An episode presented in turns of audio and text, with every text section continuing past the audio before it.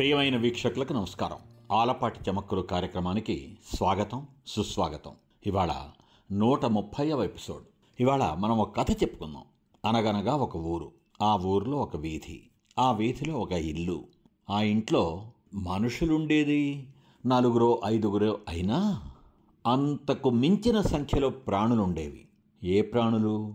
ఎలుకలు. ఆ ఇంట్లో బోలడన్ని ఎలుకలు ఉండేవి హాయిగా ఇష్టం వచ్చినట్లు జీవించసాగాయి ఆ ఎలుకలు ఆ ఇంట్లో.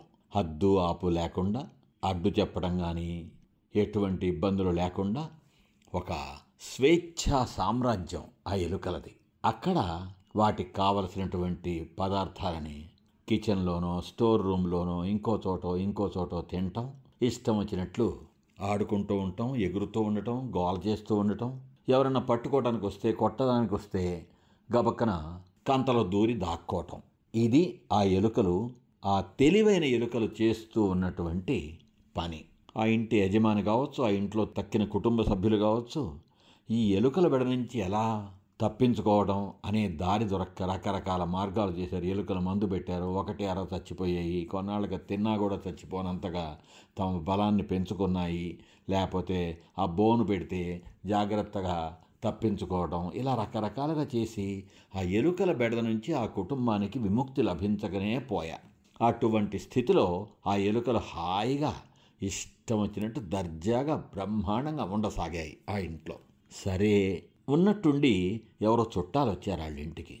రాత్రి అయితే సరే ఒకటే ఆ ఎలుకల శబ్దం. ఏంటి మీరు ఎట్లా జీవిస్తున్నారయ్యా? ఎట్లా నిద్రపోతున్నారయ్యా ఈ ఇంట్లో?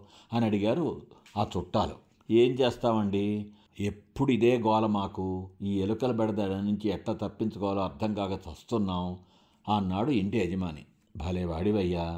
ప్రతి సమస్యకి ఒక పరిష్కారం ఉంటుంది.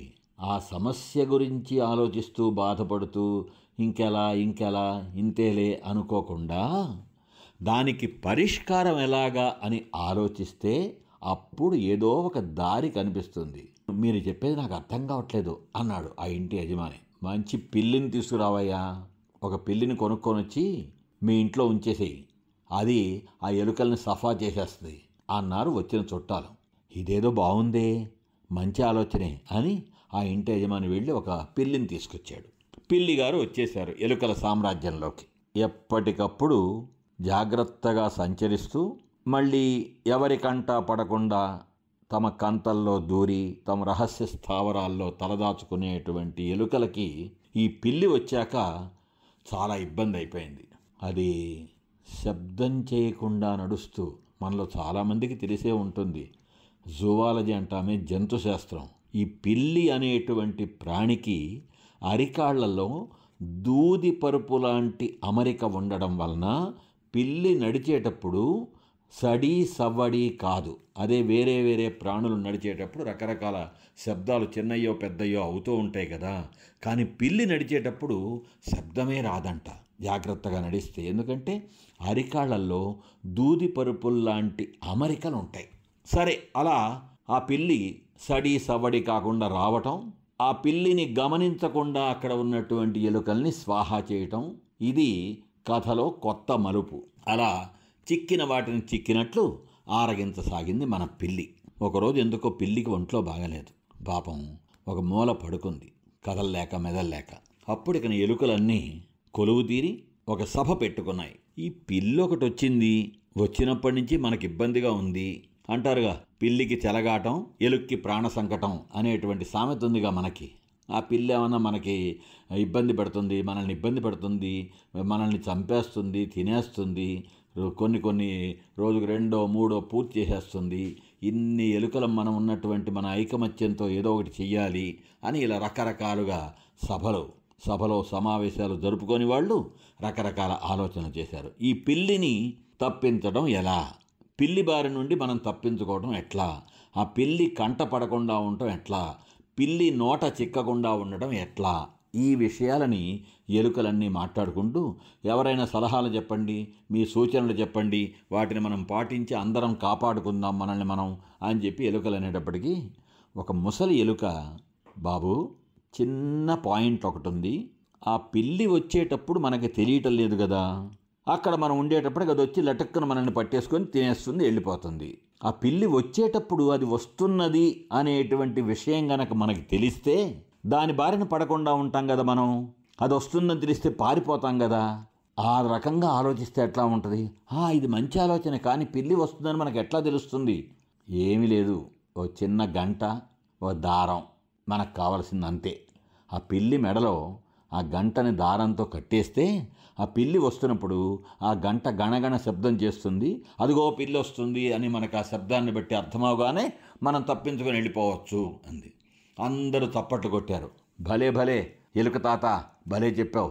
మంచి పాయింట్ ఇది. ఇది చేద్దాం అని చెప్పి అమ్మయ్య ఇక గండం గడిచింది అని ఇక కేరింతలు కొడుతూ చప్పట్లు కొడుతూ ఏలడేసుకుంటూ హాయిగా ఉండేటప్పటికీ ఇంకొక అనుభవజ్ఞుడైనటువంటి ఒక ఎలుకరాజు అన్నాడు.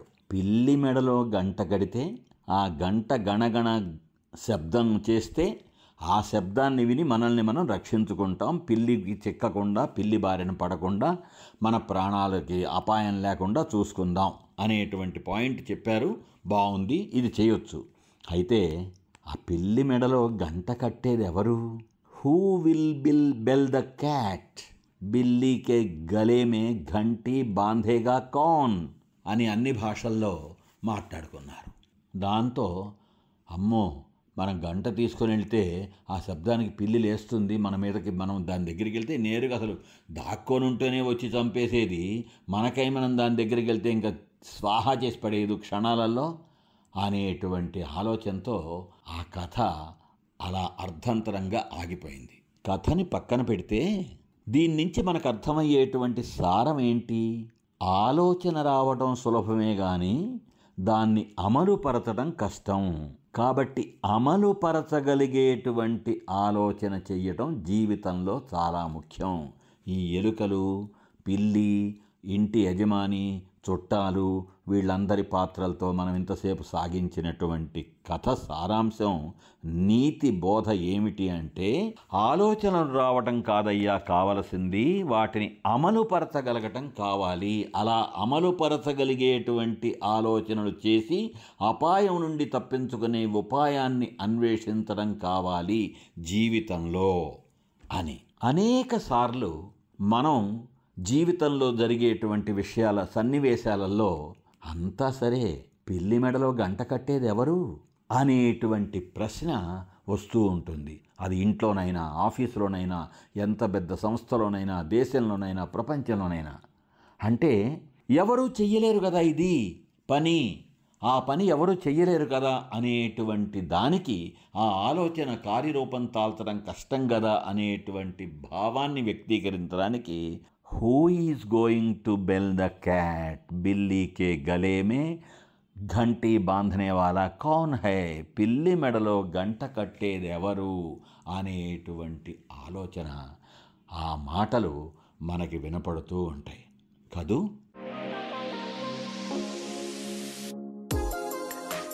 ఇక ఇవాళ ఎపిసోడ్లో ఇందాక నుంచి మనం ఎలుకలతో పాటు పిల్లి గురించి మాట్లాడుకున్నాం కాబట్టి పిల్లి గురించినటువంటి ఒక నానుడి చెప్పుకుందాం.